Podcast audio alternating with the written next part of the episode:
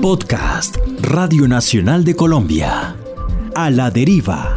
Un viaje a través de vidas anodinas. Grabaciones olvidadas.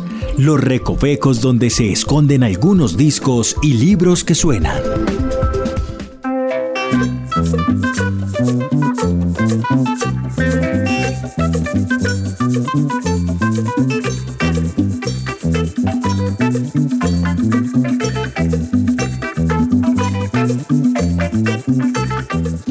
Historia de Machuca es muy atípica. Rompió cánones, rompió moldes, tanto en la parte gráfica y sobre todo en la parte musical, por supuesto.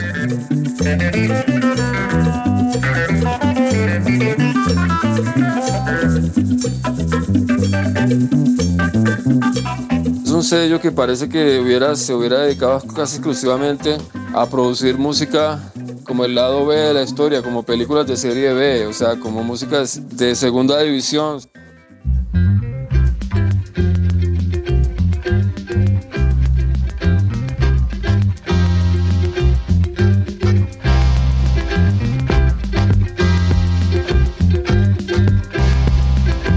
Hey, hi, man. This is something I'm gonna tell you. This, is about the story of the El abogado barranquillero Rafael Machuca y el discómano paisa Humberto Castillo se convirtieron en amigos por cuenta de Zenaida Salazar Rivera, hermanastra de Castillo, quien contrajo nupcias con Machuca.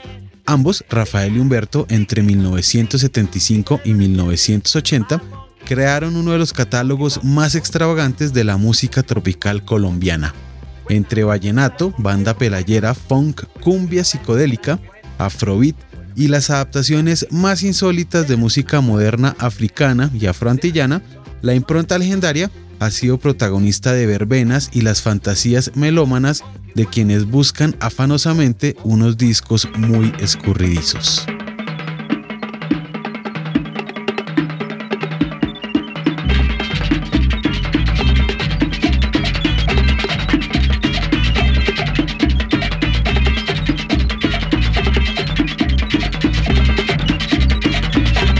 Esta edición del podcast A la Deriva les invitamos a descubrir la locura del sello Machuca.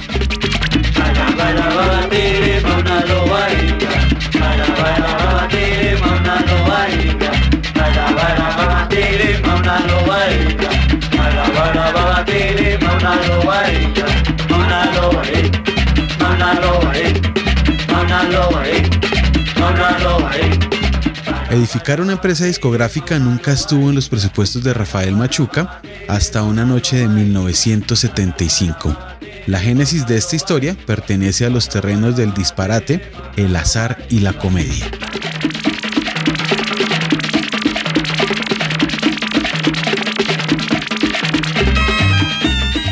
Jamás hablábamos de música, hablábamos solo de política. Yo sabía que él trabajaba como subdirector de la DIAN aquí en Barranquilla y X día adquirió un compromiso social con los altos directivos de la DIAN de Bogotá.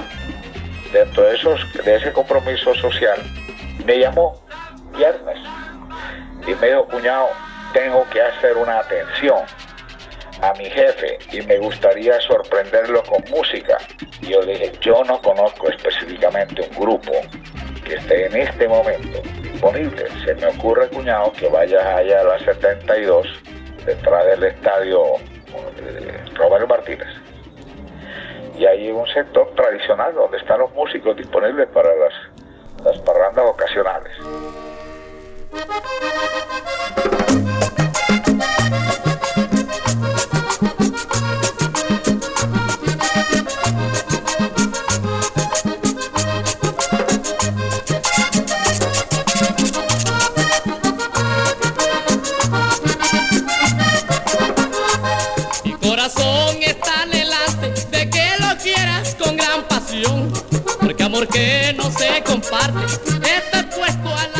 Resulta que él fue al Parque La 72 y consiguió a este grupo, los hermanos Caraballo.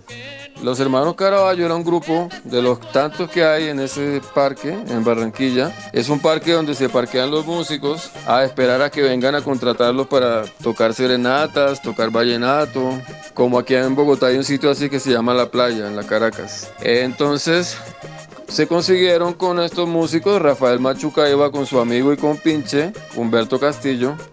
Digamos que Humberto en esta historia es el personaje que mete a Rafael Machuca dentro de la música porque Humberto Castillo toda su vida ha sido un gran disquero. Entonces digamos que Humberto era la mala influencia para Machuca en el sentido que lo sacó de su cuestión de abogado y lo metió en la música. La rumba esta fue tan, tan increíble que la rumba duró tres días.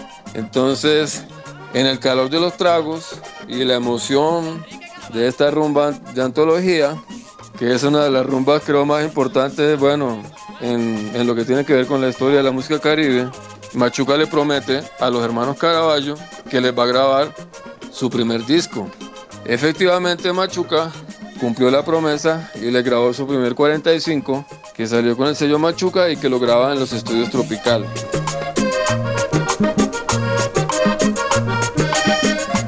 Quiso la casualidad tan minuciosa y exacta que los anodinos hermanos Caraballo estuvieran en la fila para ser contratados esa noche. Lo que no sabían ellos, ni tampoco el par de noctámbulos, era que el resultado de aquella farra antológica, como bien la nombra Lucas Silva, sería la cuota inicial de una extravagante casa disquera que en tan solo un lustro de actividades publicó alrededor de 80 referencias prensadas en discos sencillos y otros de larga duración. Aunque frente a catálogos voluminosos como los de Fuentes y Tropical, el de Machuca se ve minúsculo, no deja sorprender la intuición temeraria de Rafael y Humberto. mi corazón,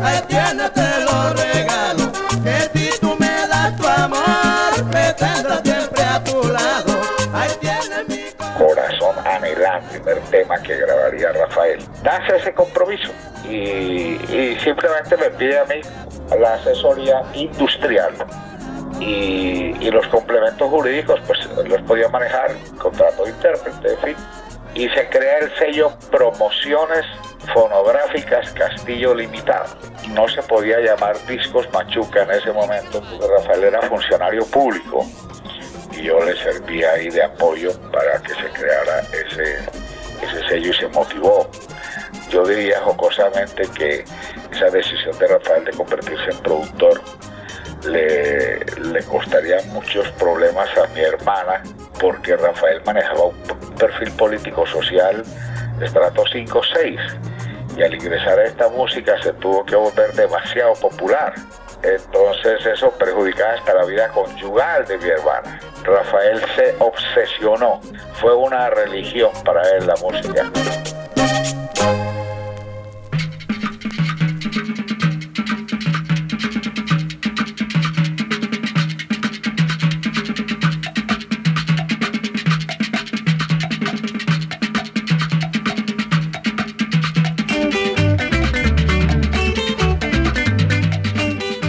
Los cinco años que duró, Rafael y Humberto crearon un sello discográfico que, excepto a ellos mismos, no le rendía cuentas a nadie. Mientras el primero hacía el papel de curador temerario, el otro sorteaba audazmente los tejemanejes legales del agreste mercado. Fruto de la inmersión en el vallenato, con números tan populares como El Indio Sinuano, en la voz de Alejo Durán y del que se prensaron 25.000 copias, la dupla pudo invertir en su arsenal más anómalo, Así contaron con un buen presupuesto para hacer lo que les dictara su bendita inspiración, secundados por la complicidad de músicos e ingenieros de sonido que ayudaron a consolidar uno de los apéndices más subversivos de la música tropical en Colombia.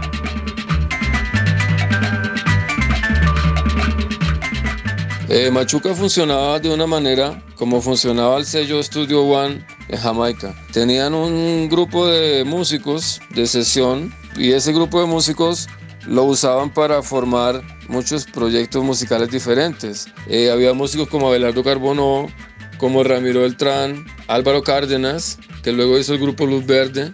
En fin, tenía muchos percusionistas también que tocaban con todo el mundo en esa época. Tenía un grupo de base y con ese grupo de base grababa todas sus cosas. ¿Por qué grabaron temas tan atípicos y tan experimentales? Porque en la época estaba de moda grabar covers.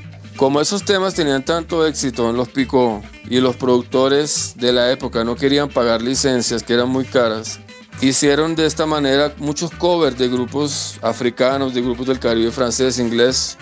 Y fue realmente, yo creo que esta cuestión de hacer covers dio una cosecha increíble porque los covers que se hacían eran bastante originales, tenían una identidad, identidad muy fuerte nuestra y al final terminaban siendo tan válidos como la canción original, pero muy diferentes. Entonces muchas veces no se reconocía cuál era el original. Y yo creo que esto marca para siempre nuestra música. Nosotros en Colombia no somos tan ortodoxos a veces como los cubanos, somos más abiertos y estamos siempre dispuestos a integrar influencias que vienen de afuera, pero la música africana no era música que viniera de afuera, porque nosotros en Colombia tenemos mucha herencia africana y los músicos de aquella época, de los 70, 80, tenían a su haber el gran patrimonio rítmico que viene de la cumbia, el garabato, el bullerengue, la chalupa, que son ritmos que tienen base africana. Entonces, con tanto cover que grabaron, la verdad, hoy en día podemos gozar de una cantidad de versiones increíbles que llevaron nuestra música hacia sitios completamente insospechados.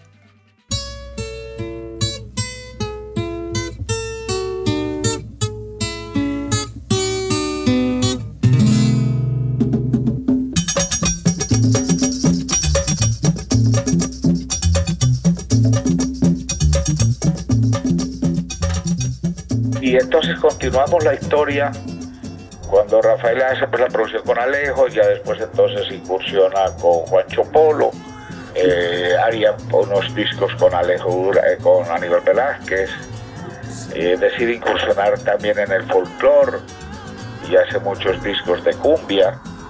Y luego podría darle también el mérito a Rafael de haber sido el precursor de una música que fue el preámbulo o el abreboca de la música champeta, que conoceríamos después como champeta, con un artista que le dio un éxito muy grande que se llama Abelardo Carbono, hoy en día sesentón, y niño consentido de Lucas Silva. Yo nunca dejo de cumplir. Otro perro con ese hueso. Yo cumplo mis compromisos. Otro perro con ese. El éxito que menciona Humberto Castillo es A otro perro con ese hueso, editado en 1979 por Abelardo Carbonó, quien fue presentado en los créditos como el Group d'Abelard. Sería esta una de las curiosas estrategias de Rafael y Humberto para confundir incautos y encubrir aquellas bandas efímeras que conformaron el ala más experimental y llamativa del catálogo del sello. Probablemente integradas por personajes como Ramiro Beltrán, Brando, Pedro Ramayá y algunos músicos de la cumbia moderna de Soledad, estas agrupaciones materializaron las ideas más osadas de Rafael Machuca. El resultado fue un puñado de canciones que evidencian el más atípico sincretismo costeño y que con el pasar del tiempo se perdieron entre la oscuridad y la leyenda. 40 años después, 17 de esos fabulosos experimentos, editados originalmente en sencillos, emergen de la tiniebla gracias al oficio detectivesco de Mateo Ribano, Sam Ben Redjep del sello Analog África y Lucas Silva, quien nos cuenta los pormenores de la aventura.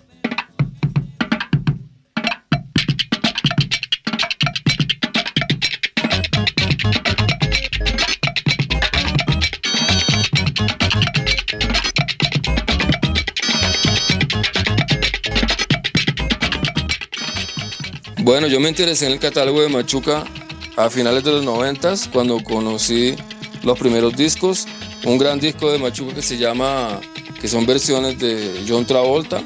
Empecé conociendo eso y también grabaciones de cumbia siglo XX.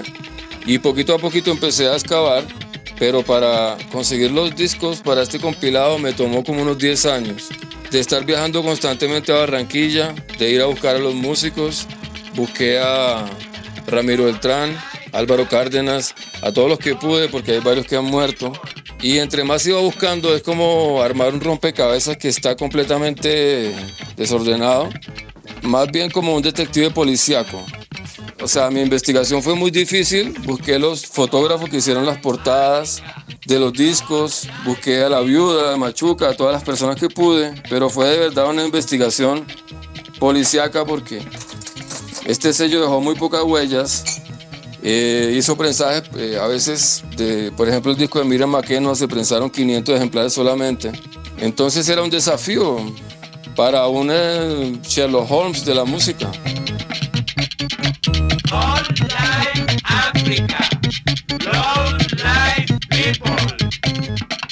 El origen de este compilado viene de cuando pues ya había reunido unos 20 discos. Me di cuenta de que era un patrimonio musical completamente increíble, artísticamente muy ambicioso, de gran altura y que era muy injusto que esta música no se tuviera en cuenta. Yo hice un compilado que se llamaba Palenque Palenque con el sello Soundwave Records en Inglaterra, pero en ese compilado estaba un solo tema de Machuca, eh, no, habían dos temas. Eh, estaban Alga Pégale y Los Esqueletos, que son clásicos también. Pero me di cuenta de que me había quedado corto y de que merecía un compilado solamente Machuca. Fue un sueño que duró 10 años para convencer al sello disquero Analog Africa. Le propuse este compilado a muchos sellos disqueros y me dijeron que no. Y yo lo entendí porque estas cosas son difíciles. Son cosas que toman siempre 10 años. Igual el compilado Palenque Palenque también me tomó 10 años convencer a Soundwave Records. Entonces, bueno, estamos para eso y me tomó mucho tiempo porque la gente no creía en eso. Ya después, eh, Sammy Benrenjev, gran amigo del eh, propietario del sello Analog África, se dio cuenta del potencial y me dijo, vamos a hacerlo. Pero fue muy difícil ese proceso de convencer a las personas. Mateo Ribano nos ayudó mucho en este compilado porque también lo hicimos con él. Entre la colección mía, la colección de Sammy y la colección de Mateo fue que logramos este objeto.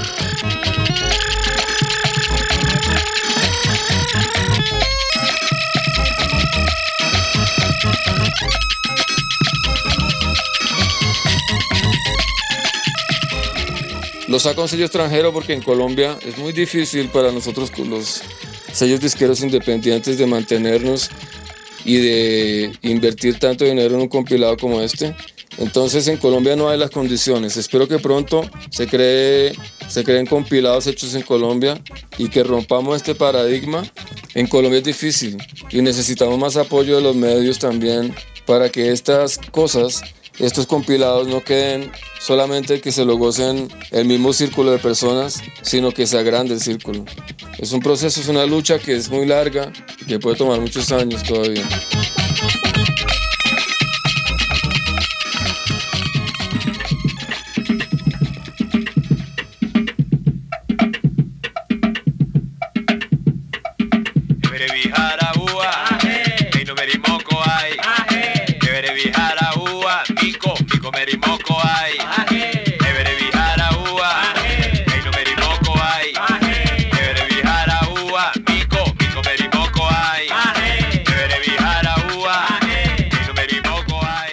Hacia 1980, cansado de insistirle a su cuñado que lo suyo eran los negocios y no las canciones, Humberto Castillo se fue a trabajar con Félix Butrón en Felito Records y se convirtió en uno de los productores emblemáticos en el circuito de la champeta.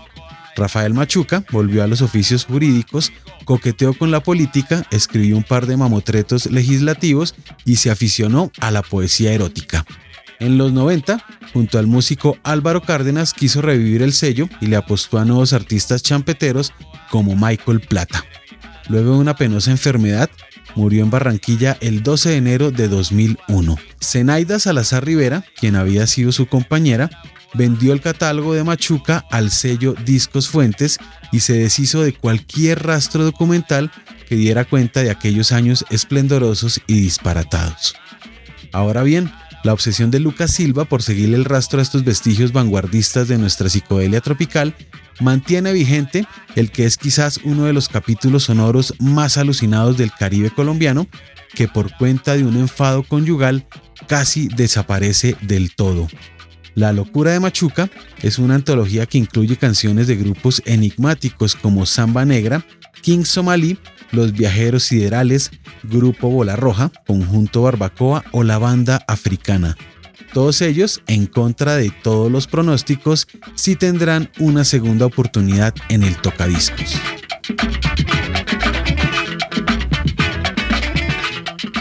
Eh, esto fue una gran aventura, todo este recorrido. dentro de un mundo musical sobre el que se ha escrito muy poquito. Eh, esto fue una gran aventura que no termina ahí porque estoy haciendo una película sobre todas estas historias de Machuca, sobre todos estos encuentros en una Barranquilla que es completamente ignorada, una Barranquilla llena de personas legendarias que vienen de otra época, como Adelardo Carbonó, como Cumbia Siglo XX, bueno, todos estos grupos. Y una Barranquilla que espero que nunca muera y que espero que siga existiendo para siempre. Pero eso depende de todos nosotros, de que hagamos algo por preservar estas cosas, porque si no, las cosas desaparecen y se acaba todo.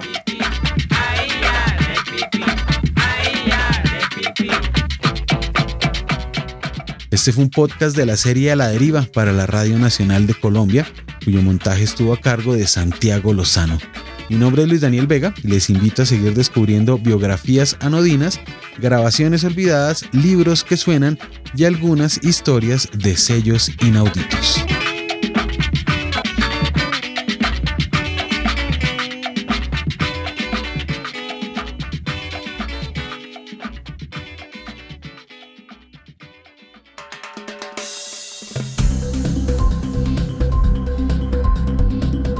Este fue un podcast de Radio Nacional de Colombia.